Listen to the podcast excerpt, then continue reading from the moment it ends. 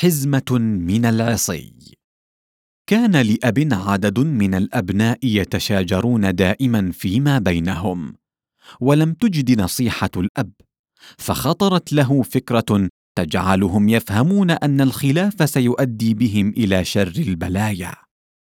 ذات يوم عندما اشتد الخلاف بين الأبناء وأصبح أكثر عنفا طلب الوالد من أحدهم أن يأتي إليه بحزمة من العصي. ثم أعطى الحزمة لكل ابن من أبنائه طالبا منه أن يكسرها بالرغم أن كلا منهم بذل قصارى جهده لم يتمكن أي واحد من كسر الحزمة.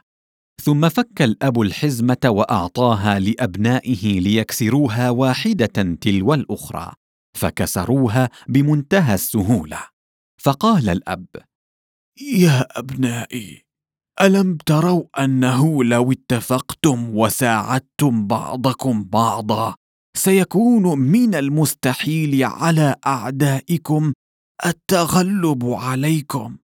ولكن إذا انقسمتم فيما بينكم فلن تكونوا أقوى من عصا واحدة في هذه الحزمة. في الاتحاد قوة.